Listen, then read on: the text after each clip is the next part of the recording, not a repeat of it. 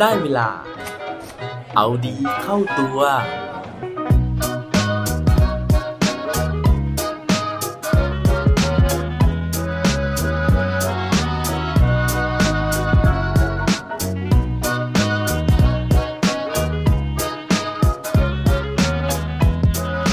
มีใครรู้แหล่งหมอดูแม่นๆ บ้างไหมครับ สวัสดีครับ พบกับผมชัชวานแสงปรีดีกร และรายการเอาดีเข้าตัว รายการที่จะคอยมาหมั่นเติมวิตามินดีดด้วยเรื่องราวแล้วก็แรงบันดาลใจ เพื่อเพิ่มพลัง และภูมิต้านทานในการใช้ชีวิตให้กับพวกเราในทุกๆวัน วันนี้นะฮะผมอยากจะมาชวนคุยถึงเรื่องราวนะครับที่ผมมั่นใจนะฮะว่าใครหลาย ๆ คนเนี่ยน่าจะชื่นชอบนะครับ นั่นก็คือเรื่องของการดูดวงนั่นเอง อย่างที่ผมถามไปตอนต้นนะฮะที่ผมถามจริงนะฮะว่าใครเนี่ยมีแหล่งหมอดูแม่นๆบ้างนะฮะเพราะว่าบางครั้งเนี่ยผมเองก็อดไม่ได้นะที่อยากจะไปดูดวงนะครับแต่ว่าสาเหตุนะฮะที่คนเราเนี่ยมักจะชอบไปดูดวงนะครับ เขาบอกเอาไว้ว่า เนื่องจากว่ามนุษย์เราเนี่ย ต้องการความแน่นอนนะฮะซึ่งเรื่องที่เราไปดูดวงเนี่ยส่วนใหญ่นะครับมักจะเป็นเรื่องของอนาคต ซึ่งเราเนี่ยไม่แน่ใจนะฮะแล้วก็รู้สึกว่าเฮ้ยมันไม่แน่นอน มันจะเกิดอะไรขึ้นในอนาคตกันแน่ โดยเฉพาะในช่วงเวลาที่เราเนี่ยกำลังเผชิญปัญหานะฮะหรือว่ากำลังเผชิญเรื่องราวต่างๆ ซึ่งเราเนี่ยแล้วก็คาดเดาถึงผลของมันไม่ได้ เพราะฉะนั้นเราก็เลยอยากที่จะได้สิ่งที่จะมายึดเหนี่ยวจิตใจนะฮะหรือว่าสิ่งที่จะมาช่วยการันตีว่าการกระทำของเรานะฮะหรือว่าสิ่งที่เราจะต้องทำต่อไปเนี่ยมันควรจะเป็นอะไรกันแน่ นั่นก็เลยทำให้การดูหมอนะฮะหรือว่าการที่เราไปอ่านคำพยากรณ์ต่างๆเนี่ยเป็นสิ่งที่คนส่วนใหญ่ชื่นชอบ เพราะว่าอย่างน้อยเนี่ยก็ได้รู้คำตอบนะฮะถึงแม้ว่าจะหลอกตัวเองก็ตามนะครับ ทีนี้คำถามก็คือว่าแล้วเรานะฮะจะไปหาหมอดูแม่นๆได้จากที่ไหนนะครับ ตัวผมเองก็ไม่มีคำตอบนะฮะแต่ว่าวันนี้เนี่ยผมมีเรื่องที่น่าสนใจมาบอกว่าจริง ๆ แล้วหมอดูแม่นๆเนี่ยมันอาจจะหาได้ทุกที่เลยนะฮะแล้วก็ตัวของเราเองเนี่ยอาจจะลองนะฮะฝึกวิธีการเหล่านี้ แล้วอาจจะกลายเป็นหมอดูแม่นๆเองก็ได้ ถ้าเกิดว่าสนใจแล้วก็อยากรู้แล้วนะฮะว่ามันจะแม่นแค่ไหนนะครับ ไปฟังพร้อมกันได้เลยครับสำหรับเนื้อหาในวันนี้นะฮะผมอ่านมาจากบล็อกดินะครับในเพจที่ชื่อว่า 13055 นะครับโดยเขาเนี่ยได้เล่าถึงเรื่องราวของการดูดวงนี่แหละนะฮะว่าทำไมการดูดวงมันถึงแม่นนะครับ โดยที่ เขาบอกว่ามันมีหลักการในการที่เราจะทำนายทายทักอนาคต หรือว่าลักษณะของคนบางคนเนี่ยได้จาก 3 หลักการด้วยกัน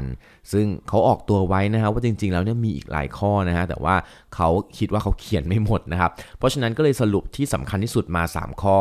ข้อแรกนั่นก็คือ เขาบอกว่ามันมีหลักการที่ชื่อว่า Barnum Effect หรือว่า Forer Effect ข้อที่2เนี่ยคือเรื่องของการที่ เป็นหลักการว่า cold reading และข้อที่ 3 ก็คือ Pygmalion Effect ซึ่งเดี๋ยวผมจะค่อยๆ ทยอยเล่าไปทีละข้อนะฮะสำหรับข้อแรกนะครับนั่นก็คือ Barnum Effect เนี่ยเขาบอกเอาไว้นะฮะว่า Barnum เป็นชื่อของนักต้มตุ๋นนะฮะส่วนอีกชื่อหนึ่งของเอฟเฟกนี้นะฮะที่ชื่อว่า Forer Effect นะครับก็มาจากชื่อของ Forer ซึ่งเป็นนักจิตวิทยา โดยที่หลักการของทั้งคู่เนี่ยคล้ายๆกันนะครับนั่นก็คือเขาบอกว่า คนทำนายนะฮะที่แม่นๆเนี่ยมักจะใช้ประโยคบางประโยคที่มันใช้ได้กับทุกคนนะครับหรือว่าประโยคที่มันค่อนข้างจะเป็นลักษณะกลางๆ คือใครอ่านเนี่ยก็จะรู้สึกนะฮะว่าโอ้โห มันตรงกับเราจังเลยนะครับ โดยที่ฟอร์เรอร์เนี่ยเขาได้เคยทำการทดลองนะฮะโดยบอกนักศึกษาทั้ง 39 คนนะครับว่าจะทำการวิเคราะห์นิสัยเฉพาะตัวของแต่ละคน แล้วก็ให้แต่ละคนเนี่ยตอบว่าตรงแค่ไหนโดยให้คะแนนตั้งแต่0ถึง5 โดยลักษณะนิสัยนะฮะที่เขาเอามาให้ให้คะแนนเนี่ยมีทั้งหมด 12 ข้อนะครับผลปรากฏว่าหลังจากที่เขาอ่านนะฮะหรือว่าให้นักศึกษาเหล่านี้อ่านลักษณะนิสัยเหล่านั้น 12 ข้อ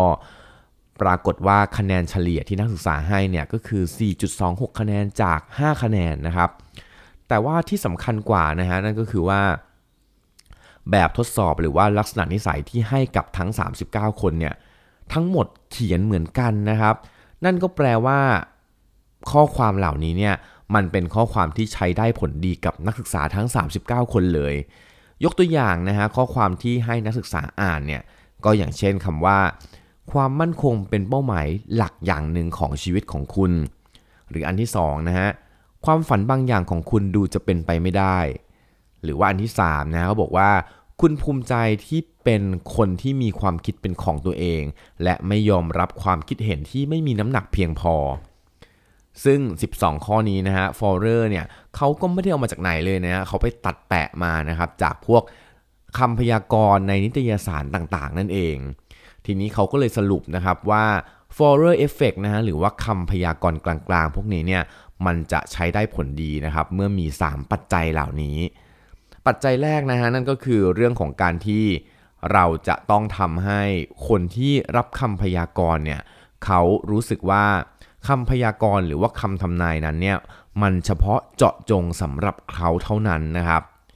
อย่างที่2นะฮะนั่นก็คือการที่เรามีศรัทธานะฮะหรือว่าเราเชื่อมั่นในตัวผู้ทำนาย เพราะฉะนั้นนะฮะเวลาที่เพื่อนเรามาบอกว่าโอ้หมอดูคนนี้แม่นนะฮะหรือว่า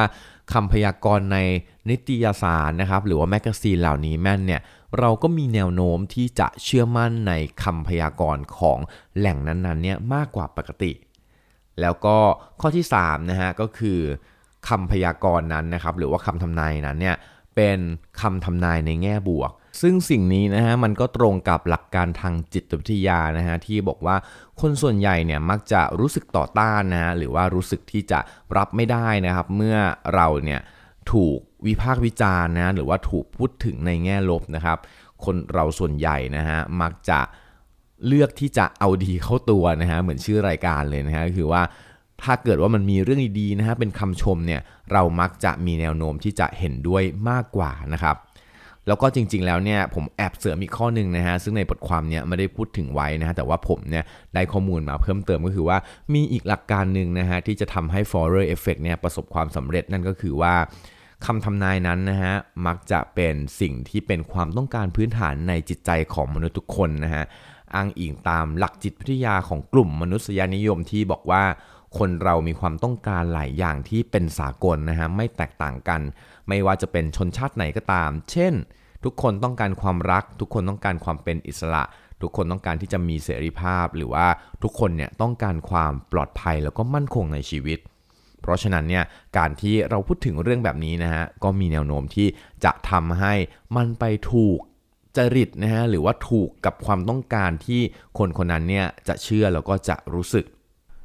นั่นก็เป็นข้อสรุปคร่าวๆนะฮะหรือว่าง่ายๆของบานัมเอฟเฟกหรือว่า Forer Effect นะฮะสำหรับหลักการอีก 2 ข้อนะฮะก็คือ cold reading กับ Pygmalion คิดว่าถ้าเล่าไปในวันนี้นะฮะน่าจะทำให้ episode นี้เนี่ยยาวเฟื้อยเลยทีเดียวนะครับ เพราะฉะนั้นผมขออนุญาต เก็บเอาไว้ก่อนนะครับ แล้วเดี๋ยวจะมาเล่าให้ฟังใน episode หน้าระหว่างที่รอ episode ถัดไปนะฮะ ตอนนี้ถ้าเกิดว่าใครเนี่ยอยู่ใกล้พวกแมกกาซีนนะฮะ หรือว่าเว็บไซต์ดูดวงต่างๆเนี่ย ลองไปสังเกตกันดูก่อนนะฮะว่าคำพยากรณ์ที่เขาให้มานะฮะ มันมีหลักการเหมือนอย่าง Barnum Effect หรือว่า Forer Effect ที่ผมเพิ่งเล่ากันไปหรือเปล่า ถ้าเกิดใช่หรือไม่ใช่ยังไงนะฮะ ลอง comment นะครับ ลอง feedback กันมาได้ในทุกช่องทางที่คุณฟังพอดแคสต์นะฮะ ไม่ว่าจะเป็น Podbean นะครับ YouTube หรือว่าในแอปพลิเคชันอื่นๆนะฮะ รวมถึงใน Facebook ด้วยนะครับ ก็สามารถ feedback กันมาได้ แล้วมาพบกันใหม่ใน episode ต่อไปครั้งหน้าครับ